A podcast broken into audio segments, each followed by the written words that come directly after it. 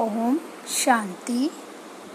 पुराने संस्कार रूपी पत्तों को समाप्त कर बीज रूप अवस्था बनाओ।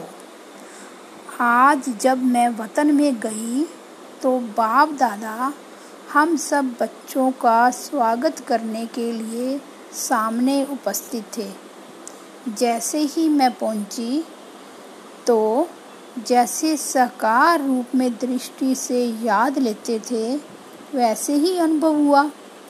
लेकिन आज की दृष्टि में विशेष प्रेम के सागर का रूप इमर्ज था।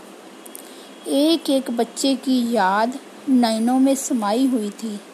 बाबा ने कहा, याद तो सभी बच्चों ने भेजी है, लेकिन इसमें दो प्रकार की याद है।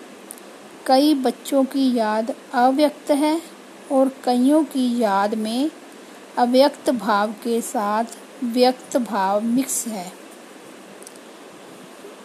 पचहत्तर प्रतिशत बच्चों की याद अव्यक्त थी, लेकिन 25 प्रतिशत की याद मिक्स थी। फिर बाबा ने सभी को स्नेह और शक्ति भरी दृष्टि देते गिट्टी खिलाई।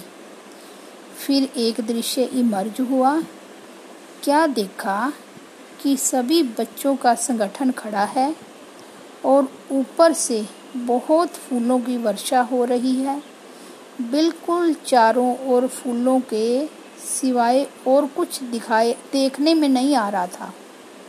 बाबा ने सुनाया, बच्ची, बाप दादा ने स्नेह और शक्ति तो बच्चों को दी ही है। लेकिन साथ साथ दिव्य गुण रूपी फूलों की वर्षा शिक्षा के रूप में भी बहुत की है। परंतु दिव्य गुणों की शिक्षा को हरेक बच्चे ने यथाशक्ति ही धारण किया है। इसके बाद फिर दूसरा दृश्य दिखाया। तीन प्रकार के गुलाब के फूल थे, एक लोहे का, दूसरा हल्का पित्तल का। और तीसरा रियल गुलाब था। तो बाबा ने कहा, बच्चों की रिज़ल्ट भी इस प्रकार है। जो लोहे का फूल है, ये बच्चों के कड़े संस्कार की निशानी है।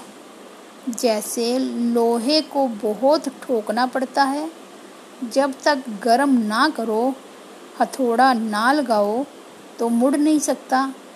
इसी तरह कई बच्चों के संस्कार लोहे की तरह कड़े हैं, जो कितना भी भट्टी में पड़े रहें, लेकिन बदलते ही नहीं। दूसरे वह हैं, जो मोड़ने से व मेहनत से कुछ बदलते हैं। तीसरे वह हैं, जो नेचुरल ही गुलाब हैं। ये वही बच्चे हैं, जिन्होंने गुलाब समान बनने में कुछ मेहनत नहीं ली। ऐसे सुनाते सुनाते बाबा ने रियल गुलाब के फूल को अपने हाथ में उठाकर थोड़ा घुमाया। घुमाते ही उसके सारे पत्ते गिर गए और सिर्फ़ बीज का बीज रह गया।